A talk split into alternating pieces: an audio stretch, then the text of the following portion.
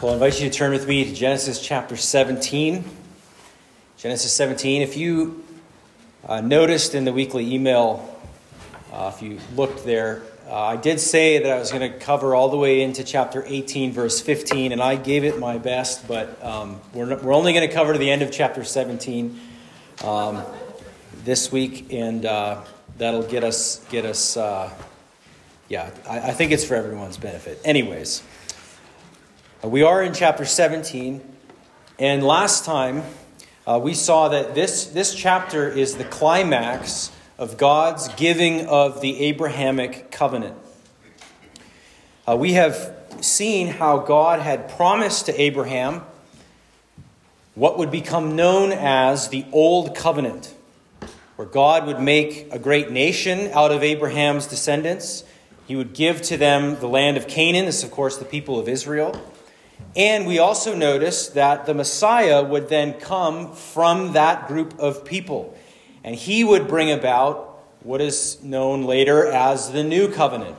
And so, another way of saying this is both the old and the new covenants come from Abraham. Uh, in different ways, they are different covenants, but they both stem from him and in different ways. Uh, that old covenant, which would govern life in the land of Canaan for the people of Israel, it had its own laws. So we, we looked last week at circumcision being commanded uh, here in chapter 17. And later that would be brought into the Mosaic covenant, which again, the, the Mosaic covenant, together with the Abrahamic, uh, together make up the Old Covenant, as it is called. So, circumcision was one of those commandments that was given, one of those laws. It would also later have various other institutions that would be part of it. So, we think of the whole, for example, uh, the sacrificial system and everything that went on at the temple. And these laws and institutions, these realities were important in and of themselves uh, for the people of Israel under that covenant, for life in that covenant. But they were also there they also existed in order to point forward to greater realities that, would, that were yet to come, uh, greater things that the Messiah himself would bring about. And so they were preparing as well for something that the Lord Jesus would come and do later on. And this is what we've been talking about over the last number of weeks as we've talked about this matter of typology. These Old Testament realities that are significant in and of themselves and so serve their own purpose under the Old Covenant, but they're also preparing and teaching for what's going to come later on when the Messiah would arrive. And so this Abrahamic covenant is given to Abraham, and it spans the course of a number of chapters. It begins in chapter 12, and then again in chapter 15, and then, as we've been seeing here, in chapter 17 as well. And so we are partway through this final chapter that makes up this giving of the Abrahamic covenant. And so last time, uh, we looked uh, at verses 1 to 8, and we saw there where the Lord reaffirms and expands the promises that he had made already to Abraham. Namely, he promises nations will come from him, and kings, and many descendants, and he's going to give uh, them the land of Canaan in particular. And then we looked at, in verses 9 to 14, uh, the call for Abraham and his offspring to then keep the covenant by obeying God's command to circumcise the males. Uh, and they were threatened, even as we saw last week, with being cut off from the Abrahamic covenant if they didn't do this. And so we noted last time that this old covenant is a covenant of works, which means that there is this demand of obedience in order to enjoy the benefits of that covenant. Namely, here we see the demand of circumcision. And so we also noted last time, and again, we'll state this very strongly and as clear as possible, that this was not saying that you need to obey in order to receive the blessing of eternal life, in order to receive salvation. Uh, that was something that Abraham had received by faith. In chapter 15, verse 6, you see that very clearly. Abraham believed God, and it was credited to him as righteousness. Salvation has always been by believing the promise of God to send the Messiah, who would then be the one to rescue sinners from the curse of sin. And of course, under the Old Testament, they were looking forward to the Messiah's coming. And, and again, we've been seeing how Genesis is driving us towards that. And now, of course, we recognize that that is the coming of the Lord Jesus Christ, the eternal Son of God who took on flesh and came to save sinners. And so, this promise, believing this promise, has always been the means by which man has been saved, been justified before God. But this promise was contained within or housed within this group of Abraham's descendants who were under this old covenant with God. The Messiah would one day arise from amongst the people of Israel, and he would bring about the new covenant in his blood, and he would bring blessing to all the nations of the earth. So, of course, we noted again last time that this new covenant that Christ Jesus brings is the covenant of grace, which is to say that Jesus himself has come in order to fulfill all of the obligations, to fulfill all of the obedience to the law, to pay the debts that we owe for our violations of God's law, namely our sins. He has come to earn redemption by all that He has done in His work. And then God distributes that blessing to sinners graciously upon faith in the Lord Jesus Christ. And so it is a different principle than the principle of works by which we work in order to receive a blessing. God blesses purely out of his grace, and that's how he bestows salvation upon sinners. And so, as Hebrews says, the new covenant, the covenant of grace, is built on better promises than the old covenant. It promises actual and eternal redemption and forgiveness, not just blessed life in the land of Canaan. And so, all of that by way of reminder and introduction. But let's pick up here in verse 15 and we will read through to the end of the chapter.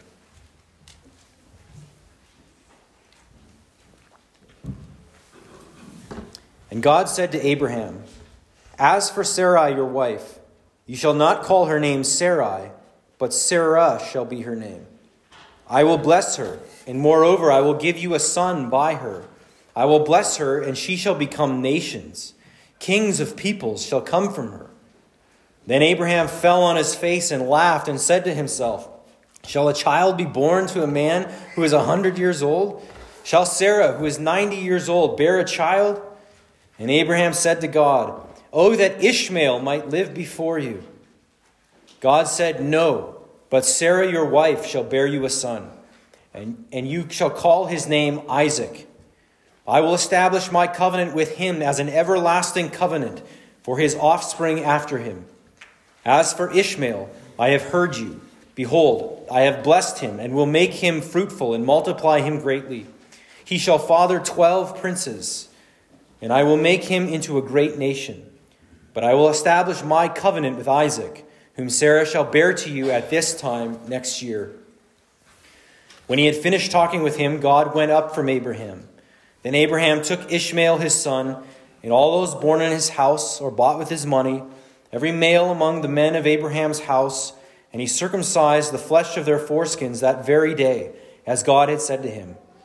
Abraham was 99 years old when he was circumcised in the flesh of his foreskin. And Ishmael his son was 13 years old when he was circumcised in the flesh of his foreskin. That very day, Abraham and his son Ishmael were circumcised, and all the men of his house those born in the house and those bought with money from a foreigner were circumcised with him.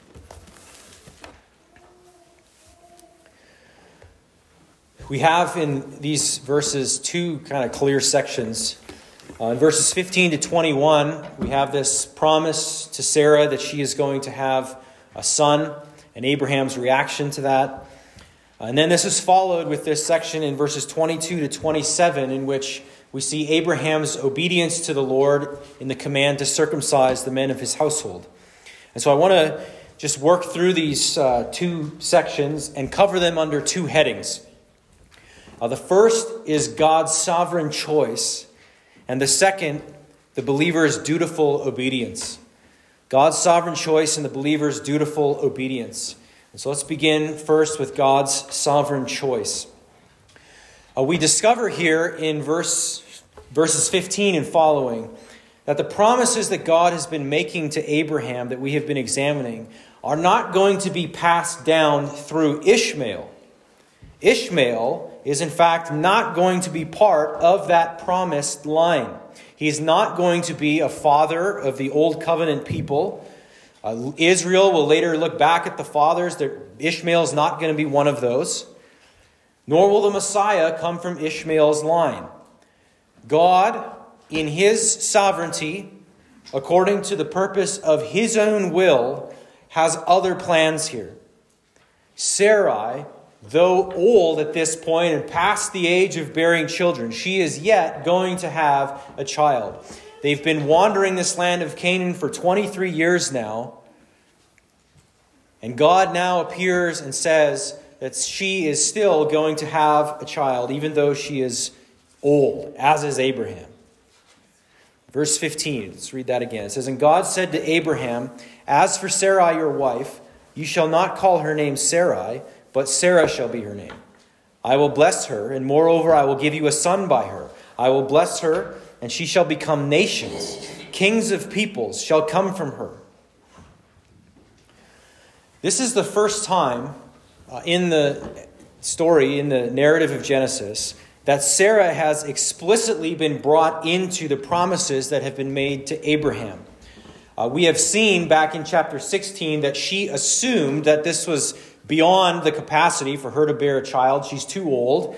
And so she brought this plan to Abraham to take Hagar as kind of a surrogate wife to have a child by her because the promises God made to you can't come through me, surely. So here's another way we'll try to do it. Sarai's name is also changed here, just as Abraham's name was changed earlier in the chapter. And it is said here that she will have nations come from her, kings will arise from her. And so these promises that God has been making to Abraham, they are going to come to pass through the birth of a child that's going to be through Sarah and not through Hagar. And this is all according to God's purposes and God's plans. And then we have Abraham's response to this in verse 17. Let's read to 19. Then Abraham fell on his face and laughed and said to himself, Shall a child be born to a man who is a hundred years old? Shall Sarah, who is ninety years old, bear a child? And Abraham said to God, Oh, that Ishmael might live before you. God said, No, but Sarah, your wife, shall bear you a son and you shall call his name Isaac. I will establish my covenant with him as an everlasting covenant for his people after him.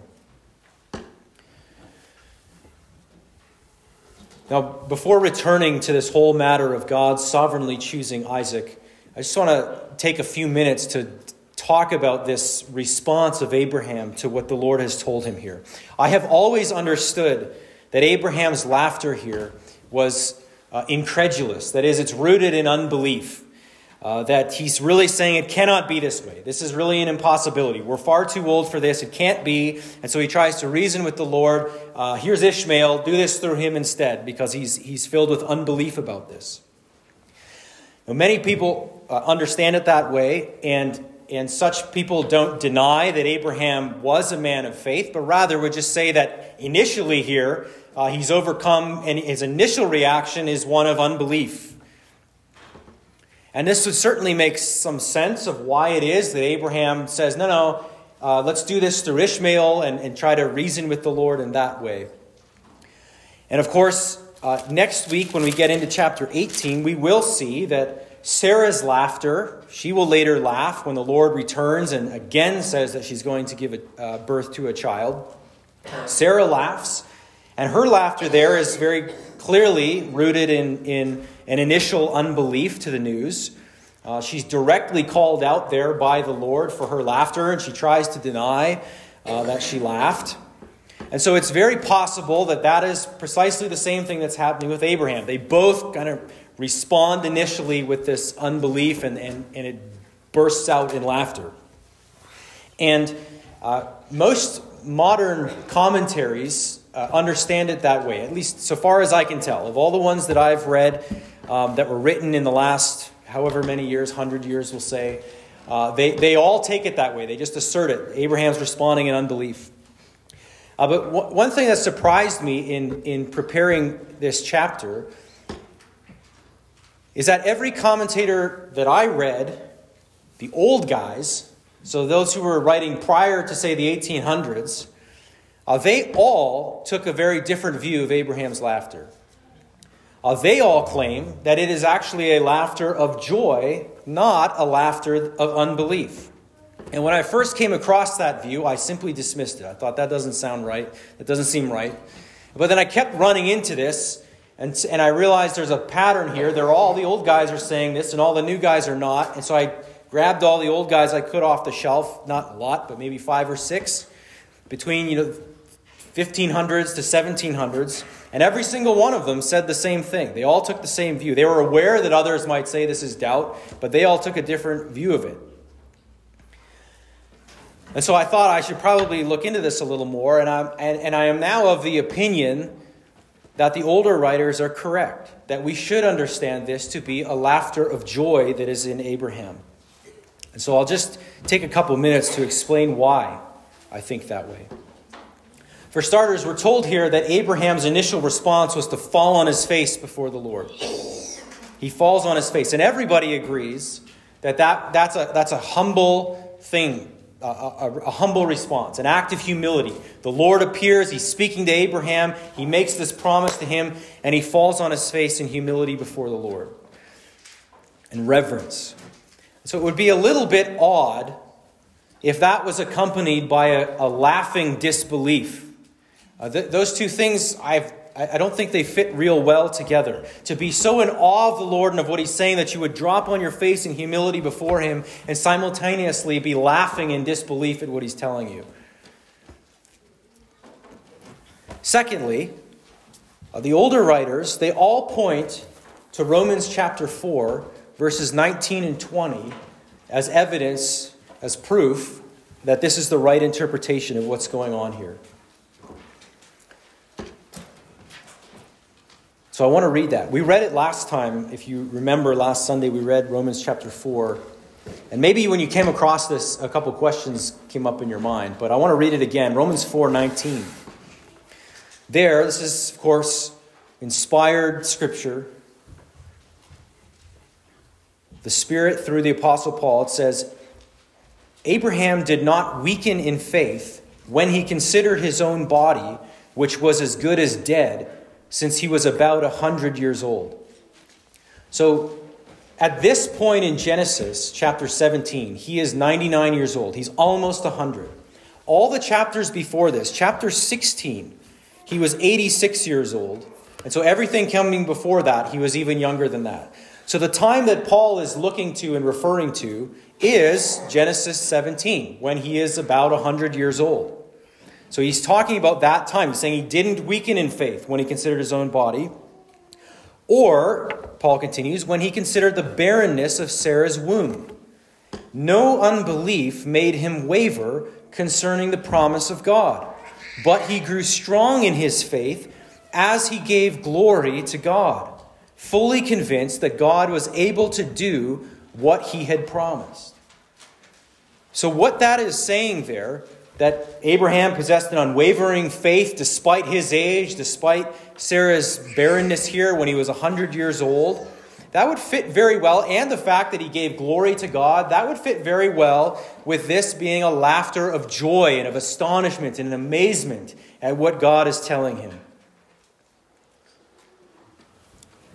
The view that Abraham is in unbelief because of their age has to deal with this text in Romans chapter 4, which is saying on the very point of their age and of Sarah's barrenness, he did not waver when he was about 100 years old, but rather he gave God glory. Paul's saying he didn't doubt that specific point. And so even that even the mess we saw in chapter 16 with Hagar it wasn't so much that it was impossible for God to give Sarah a baby, that maybe that's what was motivating Abraham, but there had been no explicit promise yet given to Sarah that she would be the mom. And so they, they it seemed, un, I think they should have inferred that, but it seemed unlikely to them. And so they adopted, if you recall, a pragmatic, worldly solution to their problem. This is how the world around them in the ancient Near East would deal with a, a barren woman, and so they adopt this kind of a practice. So it is here in chapter 17 that it is now clear that Sarah will indeed be the mother of the child. And Abraham, according to Romans, didn't waver, but grew strong in his faith as he gave glory to God.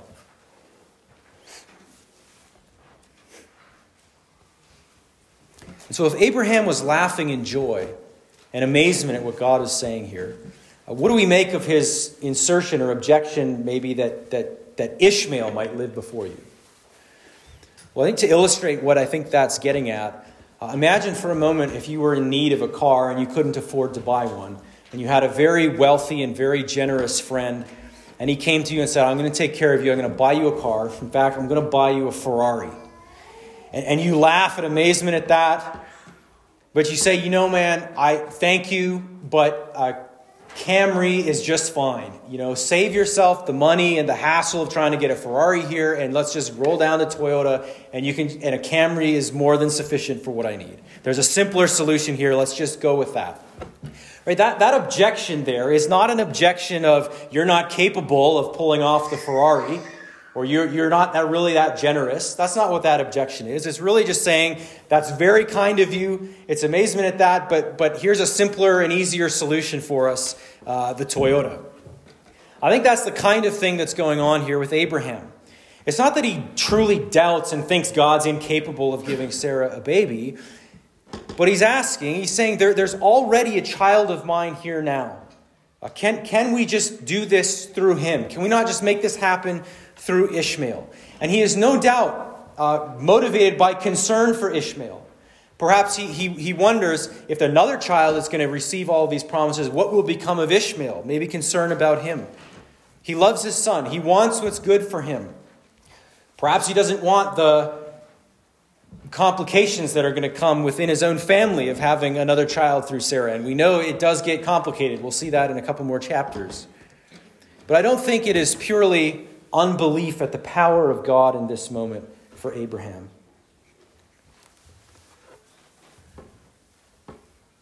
And I think there are some reasons why newer writers don't take this approach, and the older writers do. And it has to do with a shift in how we've how we read the Bible now that is very very different from the way the reformers would read the Bible, and those who came in the generations after the reformers read their Bible as well. That we, we are told that we are to kind of silo each book of the Bible and just take it on its own terms and not read it as a whole together. Uh, there's uh, something called the analogy of Scripture, which is to say that Scripture is to interpret Scripture. And so, wherever Scripture speaks about a matter, we, we take that as divine commentary on the text, on the Bible.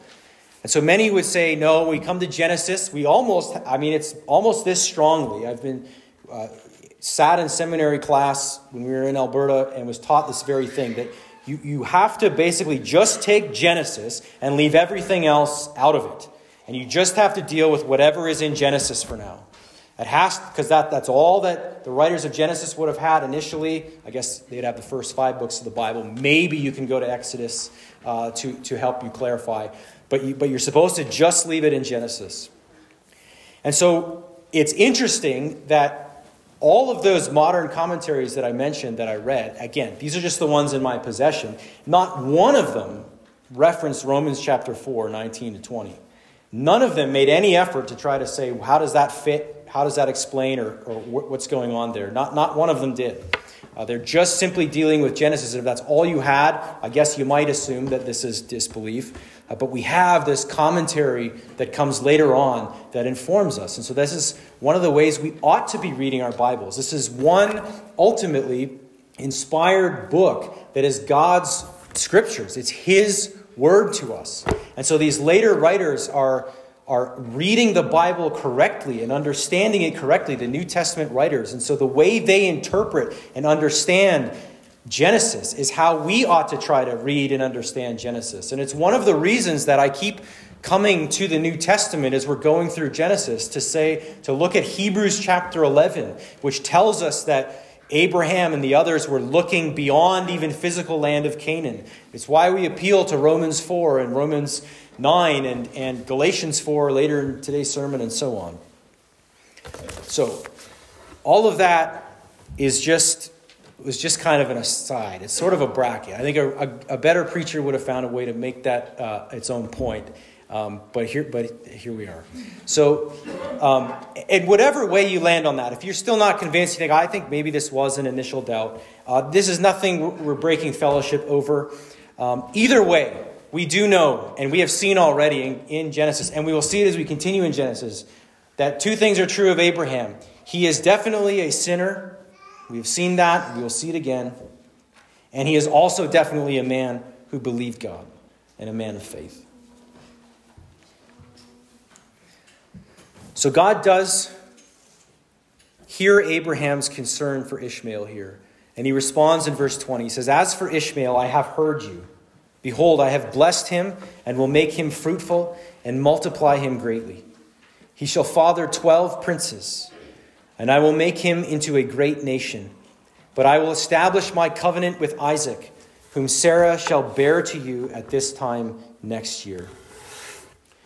Ishmael will indeed be multiplied, as God has already promised to Hagar back in chapter 16.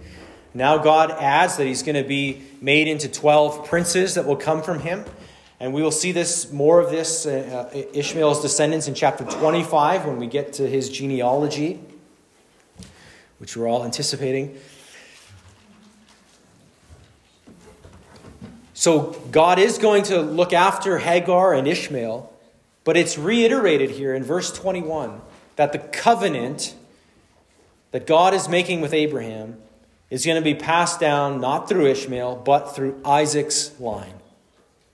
And what we are seeing in this section is the doctrine of election. That God is sovereignly choosing to enact his plan and to give his promise to and through Isaac he is bypassing Ishmael. Ishmael will have certain blessings, but God's covenant is going to go through Isaac.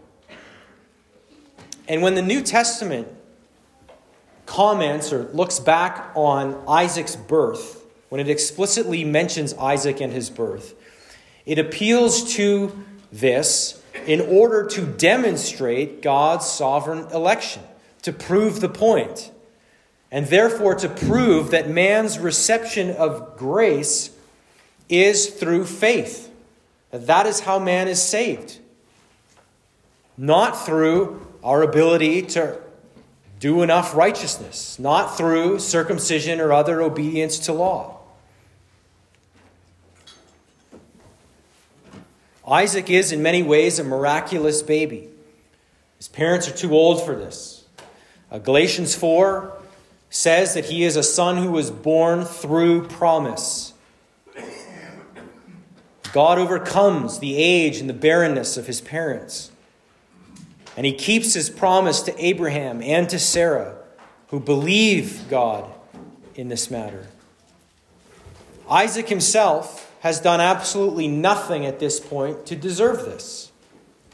Rather, he is clearly the recipient of God's sovereign grace. God's choice. This is, this is a, a, a pure kindness that God gives to Isaac here. He's done nothing deserving of it.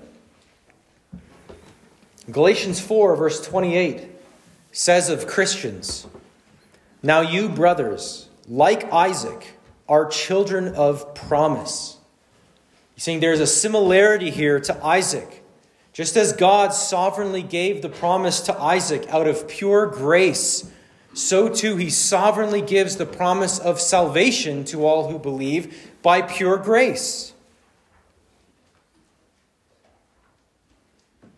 Just as he chose Isaac, so he chooses sinners to save graciously.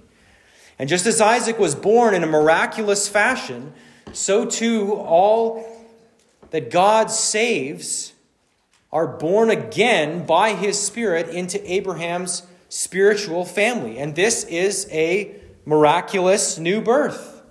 an act of God's sovereignty that ultimately accounts for why it is that sinners believe in Christ.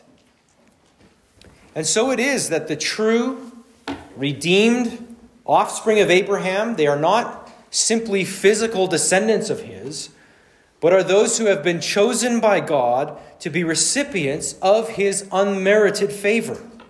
This is what we, we read there as we went through Romans chapter 9, which also appeals to the birth of Isaac and the choosing of Isaac to make this case, and then moves on to choosing Jacob over Esau.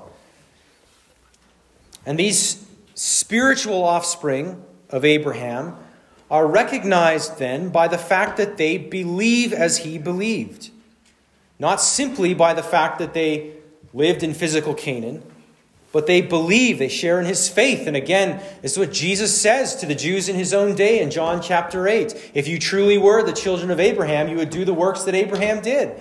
You would believe as he did, you would obey as he did. He rejoiced to see my day, Jesus says. And here you are trying to stone me, kill me. And so all this explains why it is that within the Old Covenant, when we look at the Old Testament, the people of Israel. You'd have a, a remnant of true believers within the larger physical offspring of Abraham. Many, you remember Elijah lamenting that there's nobody left. There's nobody who believes. Everybody's rebellious. And God says, No, I've kept a remnant for myself. Those who did believe within the larger group commenting on Galatians 4:28 where it says that Christians like Isaac are children of promise. Here's what John Calvin writes. He says, "Paul next concludes that we Christians become the sons of God by promise after the example of Isaac, and that in no other way do we obtain this honor." To readers little skilled or practiced in the examination of Scripture, this reasoning may appear inconclusive because they do not hold the most undoubted of all principles that all the promises, being founded on the Messiah, are of free grace. The reception of salvation has never been merely about a physical descendant of Abraham. Nor is it about obeying the law of God well enough or being externally circumcised, but it is by God's gracious calling of the individual who then responds by faith in Christ, with faith in Christ. Again, under the Old Testament, they're looking forward to his coming, and we, having seen that he has indeed come. And when a sinner believes in the Lord Jesus Christ in this way, truly, they place their faith in Him. They see and understand their sinfulness. They place their hope in the Lord Jesus Christ. And they are renewed. They are made new within. This is the miraculous work of God in the heart of a sinner. Just as Isaac was miraculously born, so too all who believe in the Lord Jesus Christ have been born again miraculously of the Spirit. Another commentator writes, Paul looks back, again, it's talking of Paul in Galatians 4:28. Paul looks back to the narrative of Genesis regarding Isaac and reminds us first of our identity. We, the church, are like Isaac. We are children of the promise because we are born not through flesh and blood, nor the will of a father, nor by human decision, but by the Holy Spirit. Of course, appealing to John chapter 1, verses 11 to 13.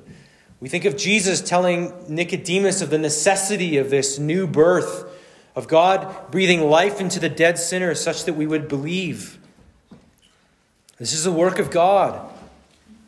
Jesus himself saying that the Spirit doing this, just like the wind, it blows where it wishes, so too the work of the Spirit. Ultimately, it is God who does this.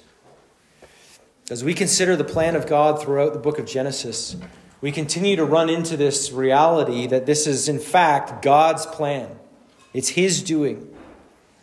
Uh, Abraham and Sarah, they think that they're going to take a shortcut and get the promises that God has made through this arrangement with Hagar. And God emphatically says no. And even though they have a child and God says he'll take care of Hagar and Ishmael, he demonstrates his sovereignty here by carrying forth the promises of Abraham, not through Ishmael, but through Isaac, the son of promise. God's sovereignty to show mercy to whom he will show mercy, and have compassion upon whom he will have compassion. This doctrine of election raises many questions, but it is very clearly taught in Scripture. One has to wrestle with the reality that God here chooses Isaac and not Ishmael, that later he will choose Jacob instead of Esau. Or even we could back up and, and look at God's choosing and calling of Abraham out of everybody who was walking the earth at the time. We mentioned back when we looked at chapter 12 that Abraham was from a family of idolaters at that point. I think one of the reasons the New Testament points to God choosing Isaac and then later choosing Jacob over Esau is to demonstrate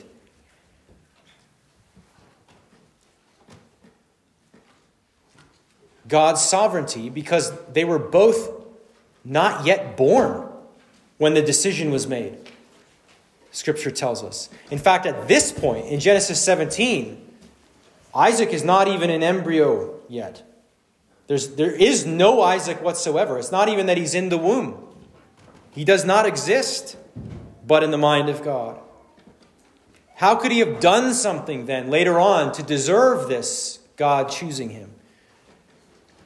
And explicitly, as we read in Romans 9, God choosing Jacob over Esau was before either of them were born. And Paul tells us, Scripture tells us, before either of them could have done anything good or bad.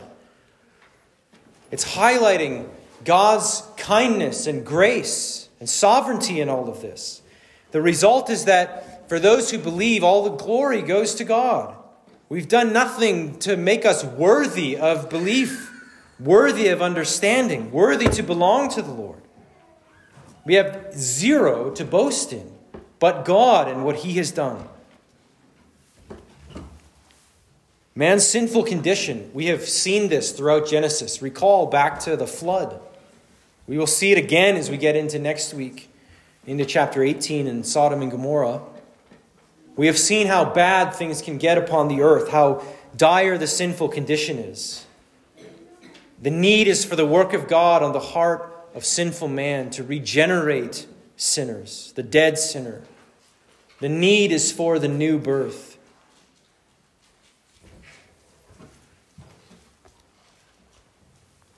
And of course, we affirm and we understand that God does use means to draw sinners to himself, to cause them to be born again. The Bible tells us God uses the preaching of the gospel of Jesus Christ to do that. It is the power of God unto salvation for everyone who believes. And this is why the commission has been given to the church to go forth into all the earth and to proclaim this good news, because that's the means that God in His sovereignty uses to draw sinners to Himself. And so we do. We go out and we tell and we proclaim there is salvation in Christ Jesus. He has performed everything necessary for us to be justified before God and to be forgiven of our sins by dying for those sins on the cross and rising from the dead. And then we call men and women as ambassadors of God to be reconciled to God, to repent of your sin, to acknowledge your sin before God, to understand you fall short of God's perfection and glory and to place your faith in the Lord Jesus Christ alone for the forgiveness of those sins. We proclaim that message. We appeal to sinners to believe, to turn, but we leave those results to God. We do not manipulate man. When it seems that it's not working, when it seems that, well, people don't seem to want to believe, we don't alter the message. We don't change things. We don't try to soft pedal it all. We don't try to manipulate someone into believing these things. We, we, we just lay it out there and we entrust it to God. The results are truly in His hands, for it is His to save. So we have God's sovereign choice. Secondly, the believer's dutiful obedience. We'll move through this one more quickly. In verses 22 to 27, we see Abraham's obedience to the command to circumcise all the males of his household. So in verse 22, we read, When he had finished talking with him, God went up from Abraham. Then Abraham took Ishmael his son, and all those born in his house or brought, bought with his money, every male among the men of Abraham's house, and he circumcised the flesh of their foreskins that very day, as God had said to him. Abraham was 99 years old when he was circumcised in the flesh of his foreskin. And Ishmael, his son, was 13 years old when he was circumcised in the flesh of his foreskin. That very day, Abraham and his son Ishmael were circumcised, and all the men of his house, those born in the house, those bought with money from a foreigner, were circumcised with him. There is much that is unique about this particular act of obedience. Uh, we spoke last time about how this was the sign of the covenant that God was making with Abraham, how there was a threat of disobedience to this particular command of being cut off from that covenant. We noted how this law, this command, is tied to the old covenant, which is with all of the physical offspring of Abraham that they were to keep in order to be part of that old covenant, to receive the blessings within it. And so, Abraham, in obedience to the command here, circumcises all the males of his household. There's uniqueness to this act of obedience, but there's also much here that is instructive for us as believers today in terms of our obedience and the call to obey our Lord. Recall that God has called Abraham at the beginning of chapter 17 to walk before him blamelessly, uprightly Receiving God's mercy, His sovereign grace, is not a license to then walk in sin. Remember, Paul addresses that very question, saying, How can we who've died to sin still walk in it? Right? How can one who has truly been born again, been made new in the heart, just carry on in sin in the old way of living as if nothing has happened? It's not possible. That's the argument from Paul. One of the things that stands out here with Abraham's obedience is that he obeyed immediately, promptly. In verse 26, it says, That very day he did this. So, I mean, you can imagine the excuses that one might muster in order to delay this kind of obedience, this particular act. But Abraham, appropriately and rightly, did it right away, that very day. The Lord concludes the encounter. It says he went up from Abraham in verse 22, and that very same day, Abraham gets to it. He obeys. it's a good reminder that we are not to delay obedience to the Lord. That today is the day to walk before Him, to deal honestly with Him, not tomorrow. If there's an area of your life that is in need of conforming to the will of God, conforming to Scripture, today is the day to do so. Today is the day to make war against your sin. Today is the day to, as Christ says, cut off that right hand that causes you to sin. Today is the day to put on the virtues that God calls you to, to cease with the excuses and to strive in this manner. Obviously, we know that obedience to God is not always just that simple. Well, okay, today, great, I'll just do it. And now I just conform in every way. Conforming our hearts to God's law is not a matter of simply snapping the fingers. But we also sometimes can get a little bit lazy because of this in the battle as well. And that's something that we do need to, to guard against well, I'm not going to perfectly obey today, so I'll just, whatever, not really try. It can happen. And the promptness of this obedience shows us that Abraham took this with the utmost seriousness. And this is the appropriate response. God says something, I submit to it. And so we, we, we are to be working to conform our hearts and our minds to the Word of God and to what God says. Notice also that this was a difficult obedience. I trust I do not need to explain why this is not the easiest command to obey. We don't know what all the males in his household thought about this. Uh, we know that there were a lot of men in his household. Remember, he took, uh, in chapter 14, he took 300 of them off to war. That was just the men who were capable of, of going to war. So there's a lot of, a lot of people, a lot of men. Surely they were not all real pleased about this. But Abraham ignored all of that, whatever the grumblings there might have been, and he did as God commanded him to do.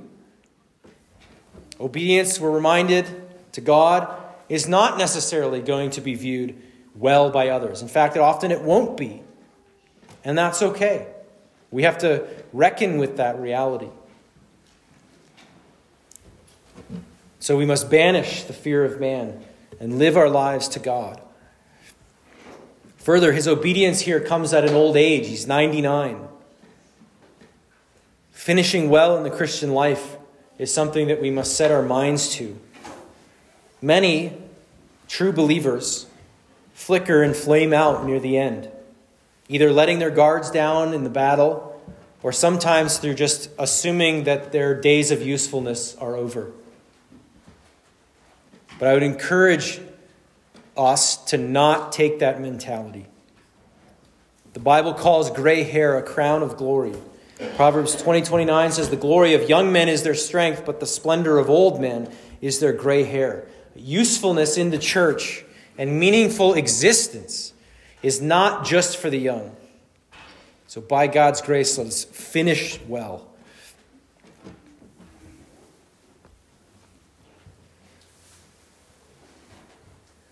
Well, in closing here, we continue to see through Genesis God's salvation plan unfolding. The promised offspring of the woman who's going to deliver man from the curse of sin is going to come. He's going to come not only just from Abraham, but specifically through Isaac's line. This, this child, Isaac, who is going to be born impossibly, it would seem, of Sarah. And it reminds us that the whole matter of redeeming man is God's gracious doing. It is a promise that we receive by faith alone in Him.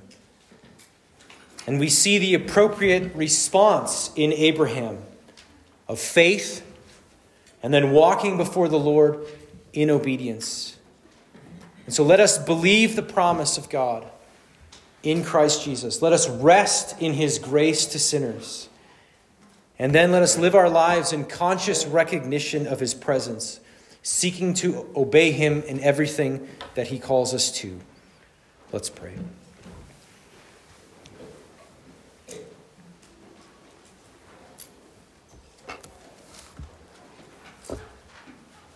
Our Heavenly Father,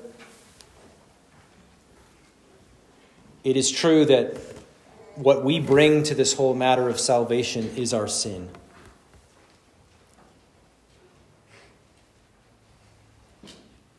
and we receive eternity. We receive adoption as your children. We receive the wiping out of our debt. We receive new hearts, sanctification, and one day we will receive glorification. And Father, all of this is your grace given to sinners. Father, even that faith to believe we know exists where it does exist because of your sovereign saving.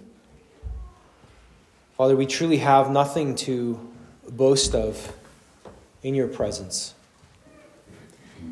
Forgive us where pride does overcome us, where we think that our doings and our obedience is really something Father, may we give all glory to you for everything and any sign of grace within us, for it is grace. Father, we thank you that your Son has come to secure redemption and that you pour it out graciously. Father, I pray that this again would, would encourage and strengthen us in the battle and that you would give us much strength to strive toward holiness now as your people. You call us to that. May we joyfully offer ourselves before you each day to that end. Father, we pray that you would work in us a holy discontent for our sins, a discontent of seeking satisfaction in the things of the world. Father, that we would be more and more single minded as we live out these days for you. Father, we thank you for your kindness to us. We thank you for all that you do for us in every aspect of life, your provisions for us. We continue to look to you. Help us to be those who do not fear man, but who are prepared to obey you and do what you call us to, regardless of the cost. Father, we don't want to have arrogant attitudes that we assume we would always do the right thing, regardless of the cost, even if someone threatened us. Father, we, we in humble recognition of our weakness know that if you do not graciously help us, we would buckle under pressure. And so we pray for your grace. We pray for your spirit to empower godly living among us. Father, we, we thank you that you do not cast us aside. We thank you that you have adopted us as your children through Christ Jesus, and that this was your good purpose to do. Father, help us to each day walk lowly before you, conscious that we walk before your face. May it be our joy to commune with you each day through prayer and through the reading of your word. Lord, we need your grace and help in all of these things. And so we do ask this of you in the name of our Lord Jesus, trusting that we are heard. Amen.